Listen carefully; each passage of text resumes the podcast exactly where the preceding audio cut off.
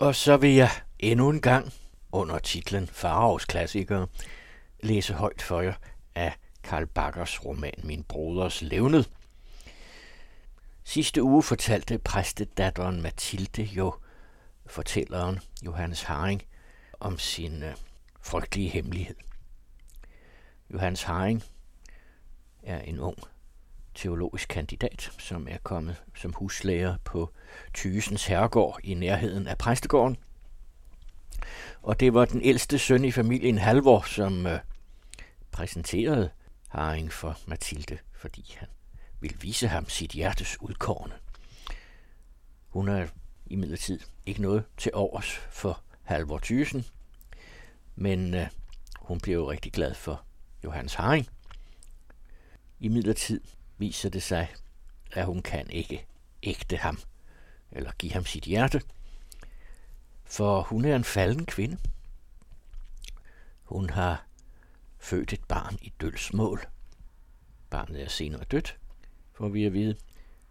Og så får vi jo at vide, at faderen er ingen anden end, hvis vi ikke havde gættet det, så gætter vi det så nu, eller får det at vide, at det er Johannes bror Arthur, den uvårende, det sorte får i familien, den udsvævende drukkenbold.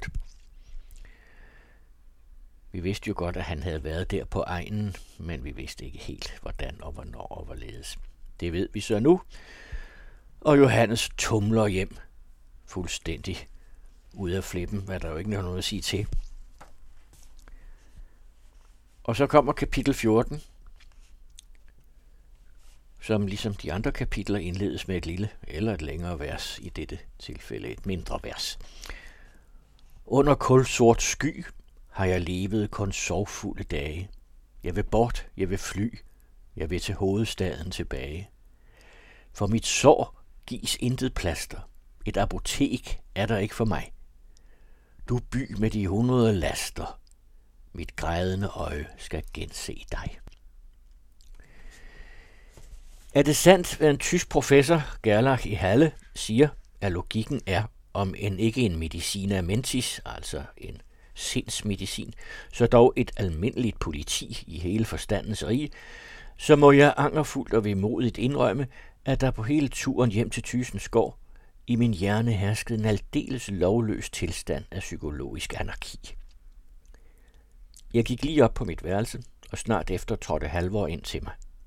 På hans ansigt så jeg straks, at der i hans indre havde fundet en dygtig kamp sted, og således er det den menneskelige natur beskaffen, at Halvor åbenbart glædede sig over mit nedslagende håb. Nu havde jo han en staldbror i foragtet kærlighed. Og på den anden side frydes jeg ved, at han var min kammerat i ulykken. Jeg meddelte ham forresten kun så meget af historien, at jeg af Mathilde havde fået totalt afslag, hvor hun først efter sin fars død ville bestemme sig til en eller ingen af parterne. I øvrigt, sagde jeg, må jeg fortælle dig, min gode tysen, at jeg ikke længe vil forblive på din fars gård. Må jeg tale frit ud? Og vil du love mig ikke at forebringe din familie, hvad jeg i dette øjeblik betror dig? Nu vel, dit håndtryk er mig en sikker borg. Jeg har længe mærket, at din mor søger til vejebringe en forbindelse mellem din søster Charlotte og mig. Din mor har i lang tid, jeg har godt mærket det, søgt at sværte Mathilde for mig og at nedsætte hende ved alle lejligheder. Hun ønsker måske heller, og deri kan jeg ikke fortænke hende, at Mathilde blev din kone. Hvad nu din søster Charlotte angår, så er hun en særdeles vakker pige, hvis venlige hjertelag vist vil, tidligt eller sildigt, tilvende hende en mand, bedre og edlere end mig, men elske hende, det kan jeg nu engang ikke. Endelig, og det er da hovedgrunden, hvorfor jeg må ilsomt rejse fra Jylland, har jeg fået et brev fra København, hvor der meldes mig, at min bror Arthur er betænkeligt syg. Denne erklæring, kunne jeg tydeligt se, slog Halvor i en mærkelig grad.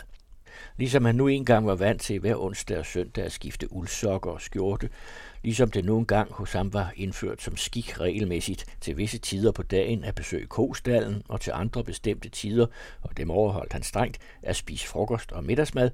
Således var han nu engang blevet vant til dagligen at se og tale med mig, og at betro mig, hvor højt han elskede Mathilde, og hvor bange han var for, at det lille føl, som var faldet efter Tammerland, en udmærket racehængst, skulle med tiden blive en krybbebider. Tanken om dette afsavn af en god ven bedrøvede ham da således, at øjnene udspiledes og blev så store som to fuldvægtige specier, og at munden åbnede så vidt, at en karet med fire heste godt kunne være sluppen igennem, endnu med betydelig kontrabande, altså et læs af smuglergods. Tolvvæsenet er jo ikke så strengt. I, å, var den eneste lyd, det eneste klingende symbol på forundring, som Halvor mægtede at fremstamme, og langsomt forlod han værelset. Før min afrejse forestod der mig i midlertid opfyldelsen af en tung pligt, og det var at skrive til Mathilde. Med den ømmeste skånsel berørte jeg næppe engang hendes hemmelighed. Åh, det var et vanskeligt brev at skrive. Tro ikke, sagde jeg blandt andet, at de står nedværdiget i mine øjne. Hele deres brøde hviler på Arthurs hoved. Det er forføreren og ikke den faldende, som man skal foragte. I min tid vil jeg øjeblikkeligt rejse herfra. tilgive mig, at jeg ikke vil se dem. Lad en stund gå hen, da vil jeg med den gamle begejstring kunne betragte dem. Nu derimod kan jeg ikke andet end nære smertelige følelser, når de står for mig. Og kan dette undre dem? Er jeg ikke på en gang blevet skuffet i mine herligste forhåbninger? Har jeg ikke opdaget en brødefuld hemmelighed, hvis mørke pletter vandsiger min egen bror? Og hvad har jeg at håbe at vente i min fremtid? ligger den ikke udstrakt for mit øje som en uhyre sandørken, uden en eneste oase, uden en eneste forfriskende kilde. Jeg havde aldrig elsket før. Jeg er nu ingen fusentast længere. Min forstand er udviklet, desto stærkere, desto inderligere var også de følelser, som jeg nærede for dem. Det var ikke en balinklination. Det var intet ungdomligt sværmeri. Det var den reneste kærlighed. Dog én ting må jeg bede dem om. Lad mig tale med min bror. Jeg har dog en formodning om, at de endnu elsker ham. Hvor ved, om man ikke angerfuld vender tilbage til dem, og om ikke de kunne styre hans vilde lidenskaber og blive hans frelsende gode engel. Jeg fraskriver mig enhver fordring på dem. Jeg vil, hvad det end skal koste mig, lære at betragte dem som en yngre søster. En ting kan de være forvisset om, og det er, at de bestandig i mig skal finde en oprigtig ven. Også stoler jeg på, at de i forlegenheder aldrig vil henvende dem til nogen anden end til deres Johannes.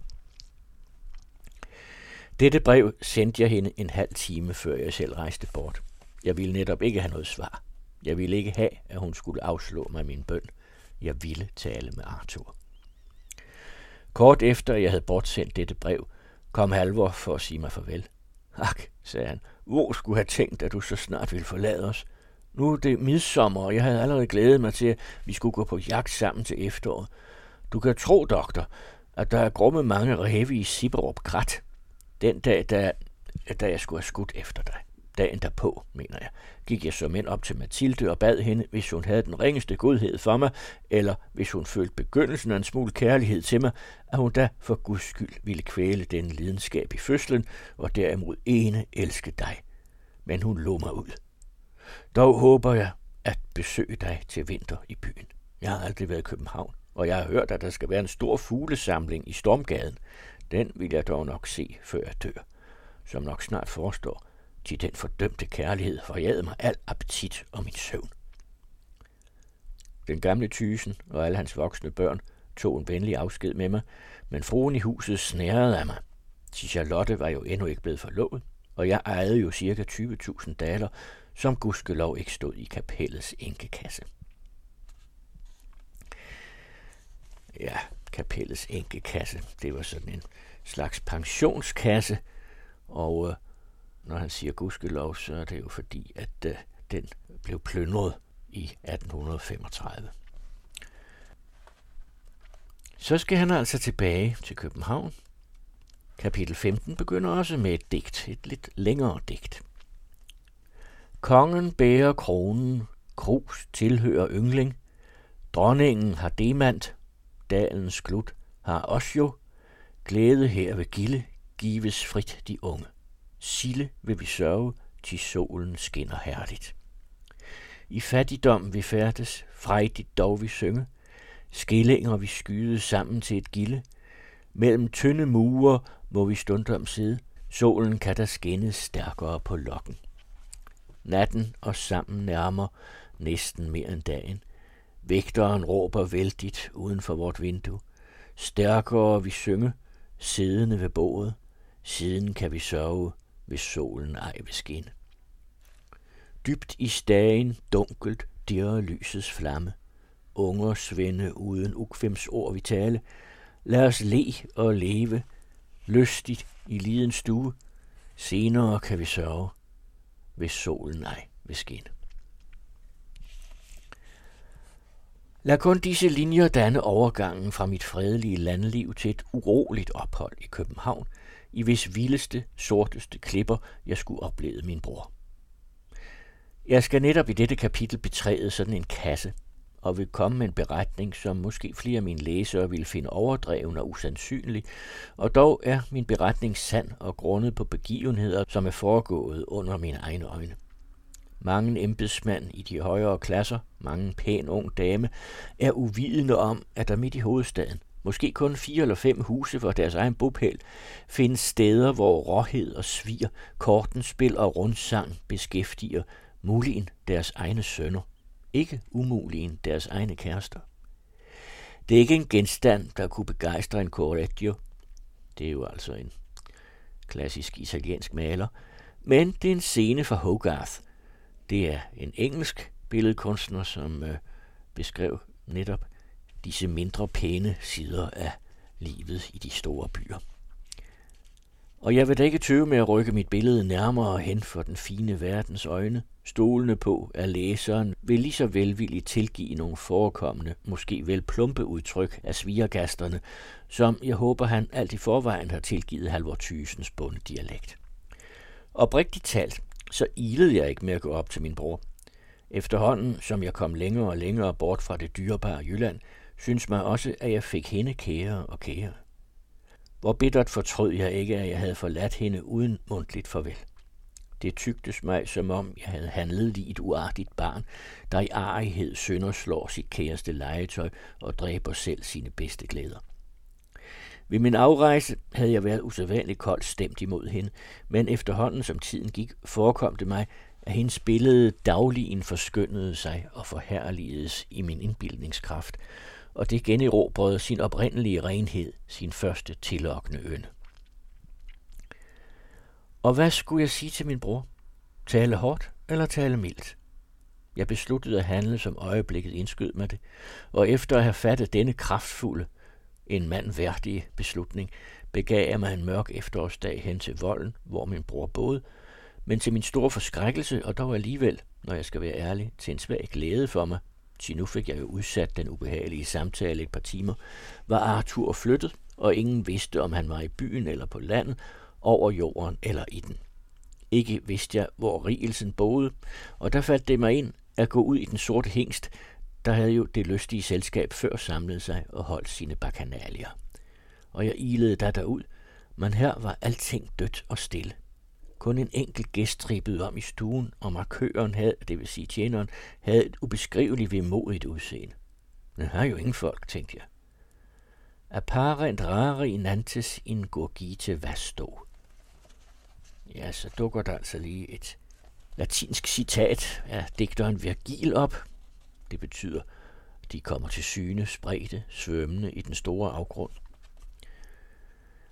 Her finder jeg næppe Arthur. Markør, et glas vin. Øh, gammel vin, spurgte han. Fy for fanden, nej, rød. Han bragte mig glasset. De skulle vel ikke have taget fejl af flasken og taget eddike, spurgte jeg. Men markøren forsikrede nej, og nu spurgte jeg, om her ikke kom en løjtnant Haring. Jo vist, svarede han og fløjtede i sine fingre. Næ, da han havde fået en regning på 40 daler, så løb han sin vej med hele sit slæng. De skylder alle sammen. Der var Kieler-studenten, han skyldte 9 mark, og der var maleren, han skyldte 5 daler, og der var skiberen for Egon Førte, han skyldte 15 mark. Næ, er det hele gode selskab er som en barberen og skarbrætteren de reelleste. Skarbrætteren sidder ellers inde i den anden stue, ifald herren ville... Nej, nej tak. Ellers uendelig forbunden, udbrød jeg meget hurtigt. Men forresten så har løjtnanten sendt mig for at betale pengene. Her er de. Vær så god at skaffe mig en kvittering fra verden selv, og, øh, og, øh, og her kom studentens æresfølelse med i spillet. Øh, jeg tager også de ni mark af for Kiler studenten. Han har også pålagt mig at afgøre sit mellemværende. Forbavset ilede markøren ud til verden, og kort efter så jeg syv eller otte personer af familien, der nysgerrigt tittede ind ad døren for at få øje på den rige ambassadør fra løjtnanten, og der var i naboværelset en visken imellem dem alle sammen, som om et par hundrede fødder slæbede hen ad gulvet, og mange kvadriller opførte et glimrende bal. Med glædestrålende ansigt fremførte nu selve verden sin lille figur med papegøjenæsen, bukkede for mig, så at den langblå frakke, der hang om ham som et sengeomhæng, næsten nåede ned til gulvet. Og Gud give, ekspektorerede han sig. Ja, det betyder, udøste han sit hjerte. Øh, ekspektorerede han sig. At alle mennesker var så reelle og så fulde af galantitet, som løjtnant Haring. Åh, oh, vær så god at komme og drikke et glas vin her. Ja, jeg ved ikke deres navn og pigen kom nu ind med tre glas blikvin. Et til verden, et til mig og et til... Ja, til hvem? Åh oh Gud, til skarbrætteren. Han nærmede sig allerede den lille runde mand med det ganske særlige kast med den højre arm. Ja, man må som mand tage, hvad der bydes en i den trange tid, begyndte den værdige øksemand. Der er som mand ikke meget fortjent i denne tid. I det mindste er der kun kummerlig arbejde for mig. Min herre, øh, de ser ud til at være en studeret mand, Øh, med forlov tror de ikke, at højesteret dømmer meget for mildt. Eller skulle det indskrænkede antal af halshuggelser muligt have sin grund i, at menneskeheden forbedredes, og endelig engang åbnede sit øre for ærens, fornuftens, moralitetens, religionens og øksens forskellige stemmer? Hm? Ja, der er sundhed, min gode herre. Og vi klinkede. Jeg har regningen er bødigst kvitteret, mælede verden og leverede mig et papir. Jeg læste indholdet, og det lød som følger. St. Herre Leutnant Haring. For bekommende spisendes og især drikkendes varer, kontanter betalt 40 riksdaler, meget er bøst, Nepomuk Møller. herrebærger og gæstgiver i Sorte Hængst. Øh, men lad mig nu se, vedblev den venlige vært, at de også selv en gang imellem ser ind til os. Har jeg som en kun propert selskab. Ja, afbrød skarbejderen. Skulle nogen af os skulle gøre det med en eller anden lille tjeneste, så kan de ganske sikkert stole på os. I det mindste står min hånd og arm aldeles til deres disposition. Nå, ja tak. Det lyder troende. Jeg vil straks benytte deres gode tilbud, tog jeg øjeblikkeligt til ord, ved at bede dem om at bevise mig den tjeneste at sige mig, hvor student Rielsen bor. Jeg ved, at han før er kommet og måske endnu kommer i deres hus. Mere straks herved, råbte verden. Jeg har to huse herfra, ekkoede skarbrætteren. Jeg skal med fornøjelse følge den derhen. Åh, ja, Per, råbte jeg, angst til døden, til hvad vil man sige i byen, hvis man så kandidatum teologi eller laudabilem, altså han har fået øh, teologisk eksamen med første karakter. Johannes Haring går arm i arm med skarbrætteren. Nej, nej, nej, det er ikke mig, men det er en af mine bekendte, som vil tale med manden. Og dermed anbefalede jeg mig på det hurtigste. Jeg ilede straks op til Rielsen og traf ham hjemme. Hvor kan jeg finde min bror? Er han levende eller død? spurgte jeg, ikke uden en vis ængstelighed. Nej, han er levende, lød det trøstende svar. Men hvor han bor, ja, det kan jeg ikke sige dig til, jeg ved det ikke. Han og jeg er noget brojeret sammen i den tid. Men vil du følge mig i aften, så skal jeg følge dig hen på den taberna. Det vil sige, jo, det er jo det italiensk ord taverna, som spøger her, hvor han og hans selskabsbrødre søger. Hvor bor du? Jeg skal hente dig klokken syv. Rielsen holdt ord og afhentede mig til bestemt tid og sted. Ja, du vil morde sagde han på vejen, ved at se det lystige selskab. Vil du som jeg, så skal du en tid lang holde dig skjult i baggrunden, for at du kan overskue den hele løjerlige tummel. Når vi er kommet ind i den yderste stue, skal du sætte dig der og forblive der, imens jeg går ind i den inderste for at se, dels om han er således stemt, at du tør våge at nærme dig ham. Du ved jo, at han har sine luner. Jeg billigede Rigelsens forslag, og snart stod vi uden for gæstgivergården, hvor man netop havde tændt lysene i værelserne. Jeg satte mig i den forreste stue. Rigelsen gik ind i det allerhelligste. Der lå en gammel statstidende. Gud ved, hvor det elendige blad havde fået den benævnelse fra. Jeg læste ellers aldrig dette fortrinlige blad, men som mit øje for hen over siden stansede det ved et navn. Blodet få op i mine kinder. Jeg synes, at jordbunden rystede under mig, mens mit blik flakkede omkring på loft og på vægge. Den bekendtgørelse, som således bevægede mit indre, var en annonce om et dødsfald. Det lød således. Søndagen den 11. november 1800 et eller andet hensov efter nogen tids svagelighed min kære far, konsistorialråd og ridder af Dannebro, Edvard Jonsen. Menigheden tabte sin hyrde, men datteren sin far, sin eneste slægtning, sin troeste ven. Mathilde Jonsen. Og dette kunne du nænde at skrive, Mathilde. Kalde den kolde, forsigtige, fornemme præst, kalde ham din troeste ven. Er jeg da aldeles intet for dig? Indser du slet ikke de pinsler, som jeg daglig gennemgår, når jeg kommer til at tænke på dig? Hans blod lå stille som isvand, mit ruller som gejsers kogende bølger. Han elskede dig som en formønder kan tage sig af et fremmed rigt barn, men jeg så en gang i dig hint ideal, som kun én gang kan fremkogles i den menneskelige hjerne. Jeg afbrødes i disse tanker ved en sang i det tilstødende værelse. En skingrende til nord lå sig høre. Treibt mich der kühle Wind aus meinem Lande, so treibt er mich doch nicht aus meinem Stande. In der Luft, Luft leb ich, in der Luft, Luft schwebe ich, und wer in der Luft, Luft lebt, er ist mein Bruder. Jeg gik ind i det værelse, hvorfra sangen lød. Der sad to og spillede en piquet, det er altså noget, et kortspil. Den tyske tenorsanger var, som jeg senere erfarede, ingen anden end den kilerstudent, for hvem jeg hos verden i den sorte hængst havde betalt de ni mark.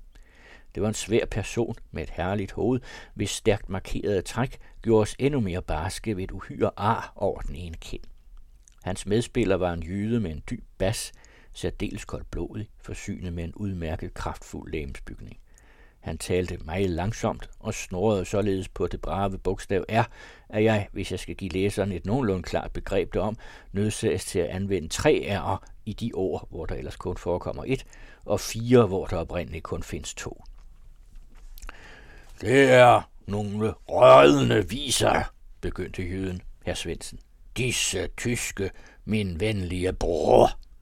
Der er ikke det malm i dem, som i vore redelige danske viser, og melodien er som mænd ofte tavelig nok. Og dermed begyndte han, for at bevise sin påstand, lige nu hyre humlebi, at brumme den bekendte strofe, Mangen bærer navnet, som ej det fortjener. Mangen er stolt, for han ejer lidt guld.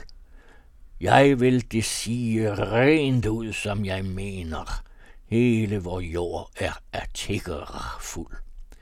Den ene tigger nøgler, den anden tigger bånd, den tredje tigger stjernen af den kongelige hånd.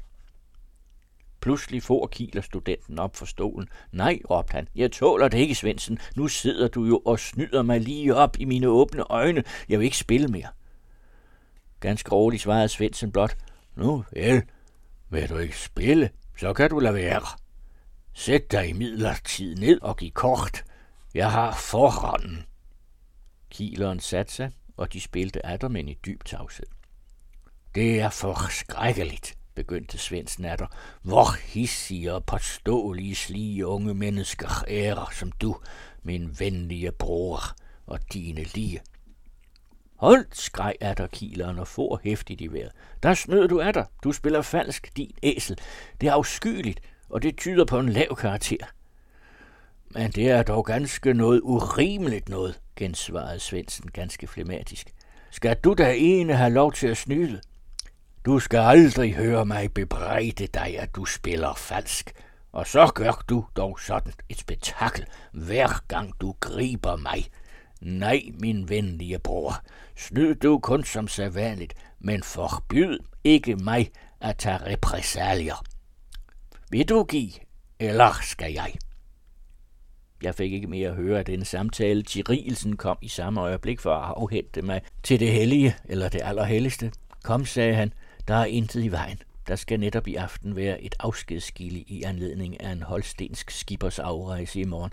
Sæt dig i baggrunden, når vi kommer derind, og hør og se til, og du vil ufejlbarlig en mor dig. Og vi gik igennem billiardstuen, hvor to halte personer, en krigsassessor og en afskedet konsul, spillede Polydor. I et nu stod jeg lige over for Arthur. Min kære bror var, tæt lænet op til kakkeloven, falden i en behagelig slummer. Foran ham stod et snapseglas og et ølglas, i hvilket sidste endnu det meste af øllet stod tilbage. Hvad vedder vi? viskede Rielsen. At jeg ved årsagen til hans søvnighed. Husker du, hvad Plinius siger? Omne animal post coitum triste. Det betyder jo, alle dyr er triste efter samleje. Jeg betragtede Arthur nøjere og fandt, at hans ansigtsfarve var sårebleg. Ja, rent ud sagt, den var gul. Han lignede, forekom det mig, fra pant min far, således som denne så ud hin aften på Højrup, da min mor anklagede ham. Min far havde myrdet sin første kone. Den bror, lige over for hvem jeg stod, havde myrdet uskyld og til intet gjort den dejlige piges timelige velfærd. Min mor anklagede min far, men jeg trådte op imod min bror. Og det forekom mig i dette eksalterede øjeblik, som om jeg skulle vorte en blodhævner for Mathildes ære. Et menneske, der skulle efter skæbnens forudbestemmelse rase imod sin egen slægt. Det tygtes mig, som om jeg i hint nu var langt stærkere, end jeg egentlig var.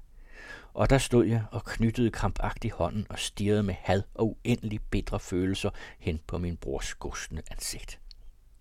Heller ikke slumrede han, den kolde forbryder, roligt. Et bittert smil svævede over hans mundvig, så jeg kom til at tænke på en strofe af en ode, som en af mine skolekammerater skrev til søvnens gudinde, hvor i han tiltaler hende.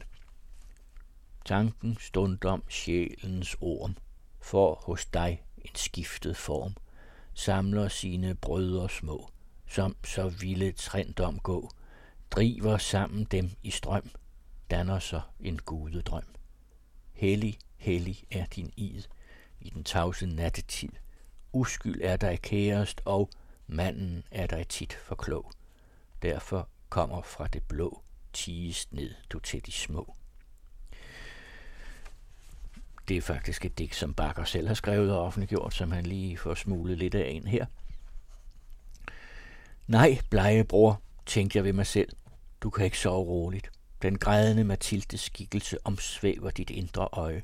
Det lille barn i kisten viser sig for dig hver midnat, derfor kan du ikke sove om natten, men må gøre det om dagen. Derfor tør du ikke sove ene på dit værelse, men må gøre det her midt i mennesketumlen. Derfor elsker du din hund så højt, fordi det er det eneste væsen, som elsker dig. Gult er dit ansigt, ha? Jeg har læst hos Åken, det er en tysk filosof, at farvernes symbolik er naturfilosofisk rigtig. Rødt er ild, kærlighed. Faren. Blåt er luft, troskab og tro. sønden. Grønt er vandet, der det dannende princip, håbet. Ånden. Dette er de trænde hoveddyder. Men gult, Arthur, gult er jorden, det ubevægelige, falskheden, den eneste last. Satan. Der gives tre dyder, men kun én last. Du har vandhelliget, hvad jeg stillede højst af, hvad jeg hidtil har set. Du har til intet gjort mine skønneste forhåbninger. I min indbildning har jeg rejst mig et tempel af marmor, men se, søjlerne bræst og kublerne faldt sammen, og det store gudernes hus sammenskrumpedes til en katafalk.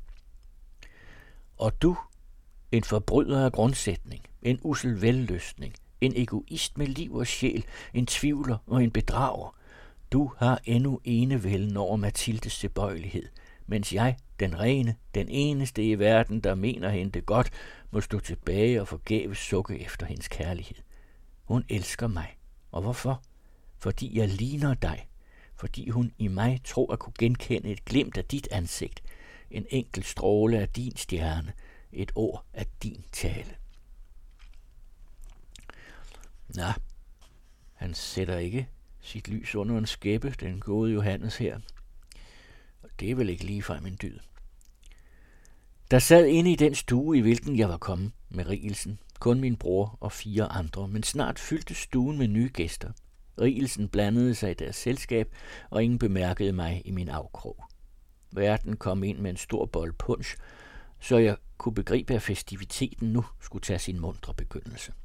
Kieler-studenten, som også var kommet med, proponerede, at han skulle vække løjtnant Haring, men i det samme skulle hele selskabet istemme en vis sang. Propositionen gik igennem, og kileren tog nu et stykke gråt papir op af lommen, lagde det sammen i en form af en fidibus, tændte det, slukkede det af der, men holdt den rygende tingest under Arthurs næse. Den vemmelige kvælende stank gjorde sin virkning. Min bror vågnede og nøs, men gengældte denne ventjeneste med et klaskende ørefin. Slik må imidlertid have været kutyme i selskabet. De ingen i stuen tog det ilde op, og kileren selv lå. I det samme begyndte sangen, og min bror i stemmede særdeles jovialt. Senere erfarede jeg, at Arthur selv var forfatteren. Det er mig derfor en kær pligt at meddele læseren hele visen, som lød således. Ja, nu må vi jo formode, at det også er forfatteren selv, der har skrevet denne vise. Og øh, ja, det er en drikkevise. Hej, så vor krofar, nu er jeg kommet hjem. Men hvor er vel gutterne mine? Op nu med tøjet og flaskerne frem. Jeg vil have de fineste vine. Skål, min ven, skænk i glasset igen. Kald på alle vore gode mænd. Munden er tør, mine ben er ømme. Jeg har sejlet, men nu vil jeg svømme. Skål for dig og for alle, hvem vor trofaste lag vi kan kalde. Sig mig nu først, hvor er prangeren vel nu, den stærke, som trumfede i bordet? Stille, min ven, du bedrøver min hu. Jeg kan næppe jo fremføre ordet. Ak, en stud stangede øjet ham ud. Graven gemmer ham i viden klud. I så for fanden, lad ådslet ligge. Vil ej bæstet, lad os der kun drikke. Drik kun ud, mine gutter. Livet varer kun nogle minutter. Sig mig så, kære, hvor findes søster min? Jeg vil gerne hende besøge. Og stille, min ven. Hun er blevet svin. Hun vil sikkert din kummer forøge. Mærk mit ord. Hun i brøndstræde bor. Skønt ej gift er hun dog blevet mor. Tjener hun godt, er det også det samme. En er vild, men de andre går tamme. Drik kun ud, mine gutter. Dyden varer kun nogle minutter. Sig mig så, hvor hvor hosekræmmer går. Han spilte så godt på billiardet. Ak, i mit øje nu tårerne står. Han til visse har modgang erfaret. Det gik skidt. Enden var en falit. Grisk, hver grusom kreditor tog sit. Staklen hængte sig på en strik. Nå, lad ham hænge, men vi vil drikke. Lad ham hænge der, gutter. Pinen var kun nogle minutter. Sig mig så, krofar, hvor lever vel min bror? Han spilte sig ivrig i rouletten. Kæreste ven, tør du høre mit ord? Ved sit tab, han blev tosset i hætten. Bistrup går, hus og skabede for, Isefjorden til dens have når. Gå fra forstanden, en kort promenade, tabe mønten er langt mere skade. Spar på mønten i gutter, penge varer kun nogle minutter. Jeg skal måske lige sige Bistrup går, det er vist der, hvor, hvor det er Sankt Hans ligger uden for Roskilde. Sig mig nu, helt praktiserende jurist, hvor tumler nu han vel i verden? At han har forandret sig svært siden sidst, skiftet dragten og hele gebærden. En korvet bragte, sikkert og let, til Vestindien ham nok så net. Blikhornet kastede han, tog så musketten. Ja, det var et tab, vist for loven og retten. Drik kun ud, mine gutter. Vin bør vare kun nogle minutter. Endelig sig mig nu, hvor er vel min far? Åh, oh, se dog de søndelige tårer. Sørgeligt, kære, kun lyder mit svar. O, hvor synden dog mange bedårer. Christianshavn tager venlig i favn, den man kalder tyve knægt af navn. Der i sin celle din fader forbedres. Så mellem ordnen om benet han hedres, altså han går lænket til en kugle i fængslet på Christianshavn. Drik til bunds, mine gutter, for i aften vort møde jeg slutter. Sangen var endt, og Arthur tog til ord. Jeg er i godt humør i aften og agter i den anledning at uddele adskillige titler og gunstbevisninger. Du, Kieler, skal være hertug af Geneva. Buk og tak dit bedst. Svendsen skal være prins af konjak. Bertel skal være fyrste af Anis. Og hvis min bror det fæ, der ikke forstår sig på drik, havde været til stede, så skulle han være blevet generalinspektør over de pontinske sumpe. Uden tvivl skulle denne opbyggelige tale have vejet meget længere, hvis ikke den forventede skipper Espesen fra Førte var trådt ind efterfulgt af verden, der bagefter ham bar en frisk, brændende bolle. Altså, det er jo punch, som der er sat ild til. Flamberet. Og den gode skipper var der således ikke ulig en komet med sin lune hale. Rigelsen gav mig et vink om ikke endnu at træde frem, og jeg blev følgelig siddende. Jeg kunne tydeligt mærke, at Arthur ikke kunne lide Espesen, men at han gik ud på at chikanere manden på alle måder. Skiberen var en lille bredskuldret mand, ganske skaldet og med uhyre koppear. Han talte halvt tysk og halvt dansk, og brugtede og løg på det behageligste. Man drak, og Arthur henvendte sin opmærksomhed og talte til skiberen. Øh, Ved nærmere betragte deres ansigt, herre admiral, sagde han, kommer jeg til at tænke på en udmærket kunstner og jonglør, som for nogle år siden var at se i dyrehaven. Hvad? und vi så, spurgte skiberen. Jo, svarede Arthur. Han var ligesom de forskrækkelige koppejet. Men denne naturens bryst anvendte han til at danne en skøn kunst. Han havde nemlig stående ved siden af sig en krukke med æbleskive dej, og med denne dej indsølede han hele ansigtet. Derpå tog han en glød i munden, lod en lille dreng blæse ham i bagdelen med en puster, og således forfærdede han og udsolgte de yndigste æbleskiver. En skrællende latter fulgte på den historie, og skiberen ville fare løs på Arthur, men denne råbte len, Åh, bliv siddende, jeg vil ingen kindhæst have. Chose de main, chose de villa. Det vil sige, en gerning med hånden er en ugerning. Gesundheit, lieber bruder. Nå, og i morgen rejser de? Jawohl. Äh, uh, sig mig engang, spurgte Arthur, har de været i Messina? En Messina, jawohl. Hvorledes synes dem om omegnen? vedblev min bror. Ah, ja, ja, de Gegend, ja. Oh, es var så en tog, da jeg opholdt mig der, så jeg gar ikke sehen konnte. Arthur trak på smilebåndet, men spurgte fremdeles meget høfligt. Øhm, har de været i Konstantinopel? In Konstantinopel, ja wohl, freilich. Zu wiederholten Malen in Konstantinopel gewesen. Und die Gegend dort, ist sie hübsch, liebswertester? fortsatte Arthur sin inkvisition. Og han spørger altså, om omegnen der ved Konstantinopel er smuk. Ja, ja, svarer skiberen. De Gegend, oh her wird, en boldpunch. Ja, det var en Konstantinopel, og jeg havde den fatalitet at brække min ben. Og hvorledes det, spurgte Arthur med en overordentlig interesse. Åh, oh, herr løjtnant, lød skiberens svar. Es geschieht viel Wunderbares in der Welt. Ser de, jeg boede i fjerde stokværk, altså på fire etage, und jeg slummerte des Nachts ganz ruhig im Bette. Des Morgens früh stod jeg op og erwartete nichts Unbehagliches oder Widerwärtiges. Aber was ist in den schwarzen Stunden geschehen?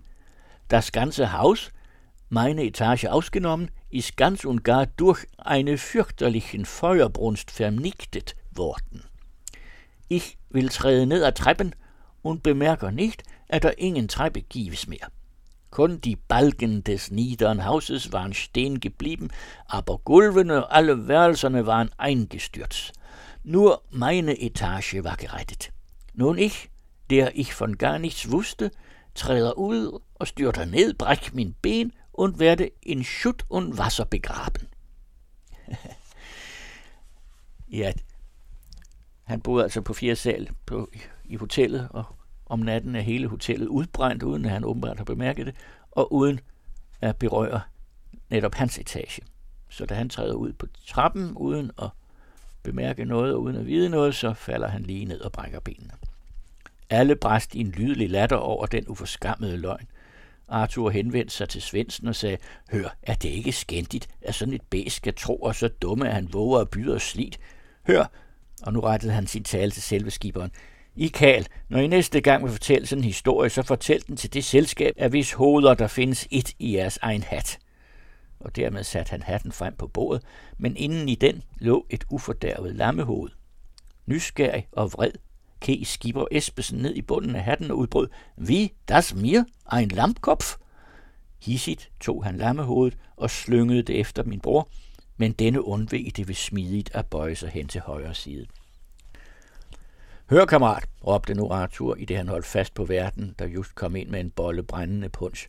Skallede mand, du skal have en ryg. Og dermed greb han den store kumme, hvor i den sydende punch flammede med sin svovlblå lue, og satte hurtigt og behendigt den omvendte uhyre spølkum ned på skiberens isse, som om det havde været nathue eller en hat og der stod nu skiberen med bollen på hovedet, mens den flammende drik rødmende styrtede ned over ansigtet og gjorde det ikke ulig en fyrstes brystbillede på en guldmønt. Dog, dette forblev ikke uhævnet. Rasende greb skiberen fat på en flaske fyldt med øl og knusede den mod Arthurs pande. I det næste øjeblik væltede han bordet, så alle lysene slukkedes, og vi omgaves af et bældende mørke. Jeg for op af krogen for at yde Arthur min bistand, men modtoges i mørket og tumlen med et vældigt ørefin. Hele selskabet styrtede hen efter skiberen, men man kunne jo ikke se, så man slogs indbyrdes i det håb, at en af disse stedværende vel måtte være Espesen. Og der styrtede nu ned, ligesom fra himlen af, en pladsgregn af ørefiner, en havlby af stokkepryl, et uvær af puff og bank. Og således tumlede hele slænget igennem billiardstuen og de øvrige værelser, ud af porten, gennem gaderne, i fuldt oprør og slagsmål. Men da verden, der ville have styret tilfreds, og som derved havde fået nogle fæle hug i ansigtet, er der trådt ind i stuen med lys, der lå Arthur blødende med flagt hoved, bevidstløs udstrakt på gulvet. Kun Svendsen og jeg var i stuen. Jøden betragtede min bror meget koldsindigt og sagde kun de få ord, der ligger han, tilføjet læmlige lidelser, dygtigen tugtet gennem huden. Jeg skal dog se, om jeg ikke kan hævne ham. Og dermed tog han sin hat og gik. ja, ja, det går vildt til. Det var jo ikke et miljø, som guldalderens romanlæser var vant til at møde det her. Det kan man roligt sige. Men han har jo på forhånd undskyldt. I hvert fald for sprogbrugen, hvis den er for realistisk. Og kapitel 16 begynder med dette digt. Kun trøstig frem min unge fod, rask over stup og knudret rod, er stien stejl og dybet bræt, går trinet ned i bælmørk nat, når blot i sjælen morgenstunden i dæmringsskæret er oprunden. Så får vel foden feste funden. Suk ej så dybt du stille bryst, fordi du savner enkelt lyst. Lad ikke tungsinds æderorm bo i den valgte tempelform. Fordi er kval du stundom skælvet, men ej er han, som hallen velved, har den udhulet til dit helvede. Og kan i øjne end ej se to andre mildt til eder le, der skal I dog ej stirre ned, som om ej fandtes kærlighed. Mere blank end klare øjestene, mere trøstende, når du er ene, mere tro står himlen, hin rene.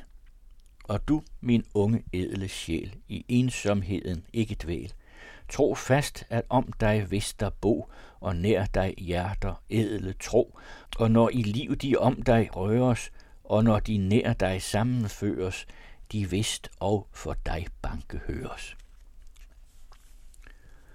Udmattet havde jeg forladt min bror.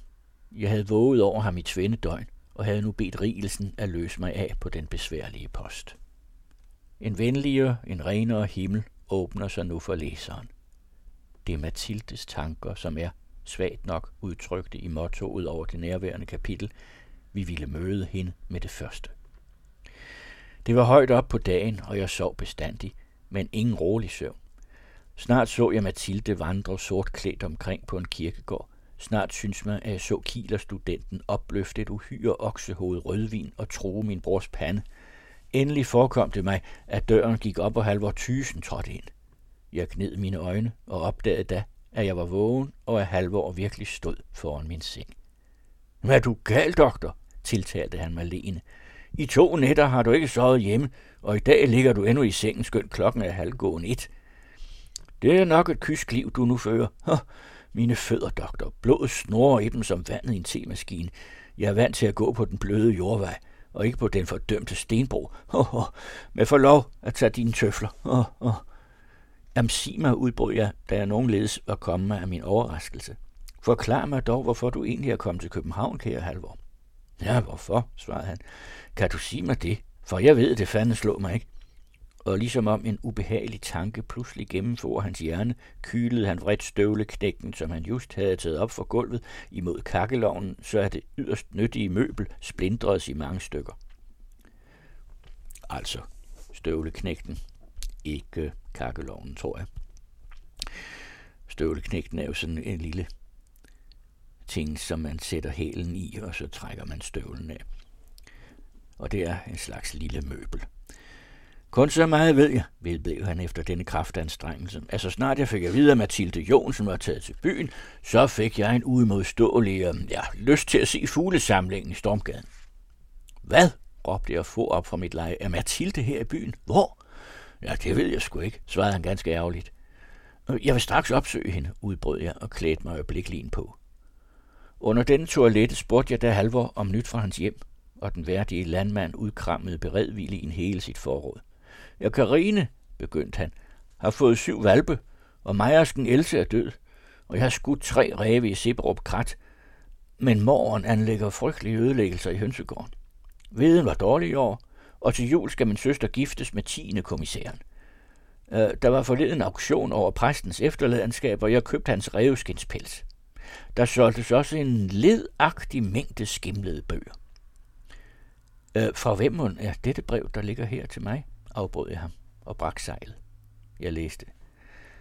Tilgiv mig, kære herr Haring, at jeg henvender mig til dem, men jeg har ingen ven undtaget dem.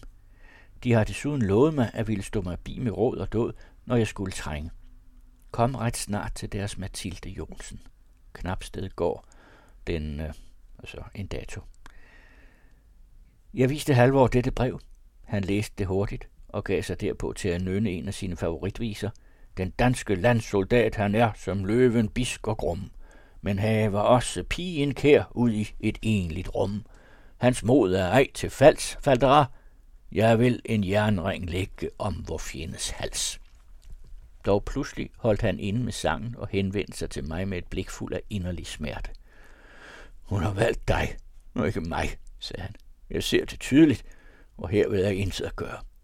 Jeg vil ikke se hende, men jeg vil straks rejse tilbage til Jylland og give fuglesamlingen døden og djævlen. Tag du hende da, men vær god imod hende. De Halvor tysen ville blive grumme vred, hvis hun kom til at beklage sig over dig. Han trykte mig i hånden og gik stille ud af døren. Jeg så ham først igen i Jylland. Men her ilede hen til Knapsted gård og spurgte efter Mathilde Jonsen. Man viste mig op på et værelse, og der sad Mathilde med hånden under kinden, og hendes øjne var fulde af tårer. Hun udstødte et glædeskrig, da hun så mig. Endelig, endelig, sagde hun. Jeg troede, at også de havde forladt mig. I to dage har jeg forgæves ventet. Gudske lov, at de kom. Hun rakte mig sin hånd, men jeg omfavnede hende og bedækkede hendes ansigt og hænder med kys. Dog snart rev hun sig løs og sagde rødmende, Johannes, vi får os begge. Se derhen. Jeg kastede mit blik hen i den retning, hvor hun pegede, og forundret opdagede jeg en dejlig dreng. Han kunne vel være fire år. Hvad det? spurgte jeg blegnende. Den mand, der står her, sagde nu Mathilde til drengen, han vil være din far. Men gå nu ned i billiardstuen og se på dem, der spiller. Hun kyssede endnu drengen, før han gik ned, og vi satte os ned i sofaen. Det er Arthur som mit barn, tog hun smerteligt til over. Jamen, de sagde jo til mig, at det var dødt, udbrød jeg. Jeg vidste jo selv ikke andet, svarede hun. Min far havde bedraget mig. Men i det følgende kapitel vil læseren erfare, hvad Mathilde fortalte mig. Gid han ville høre det med den samme interesse, som jeg i sin tid optog det. Ja, og det er vist et passende sted at stoppe. Så øh, har vi en såkaldt cliffhanger til næste uge, hvor jeg jo fortsætter i Farhavs klassikere, og i næste uge bliver jeg færdig med romanen. Den er jo fra 1835, skrevet af Karl Berger. Og så vil jeg også i næste uge Ja, jeg havde egentlig tænkt mig, at jeg ville fortælle lidt om Karl Bakker, men så har jeg fundet et øh, essay af ingen ringere end Georg Brandes om Karl Bakker. Brandes fik det trygt i 1898. Og det tror jeg, jeg vil læse uddrag af i stedet for, så får I Georg Brandes ord. De er garanteret bedre end mine. Jeg håber, at vi høres ved næste uge.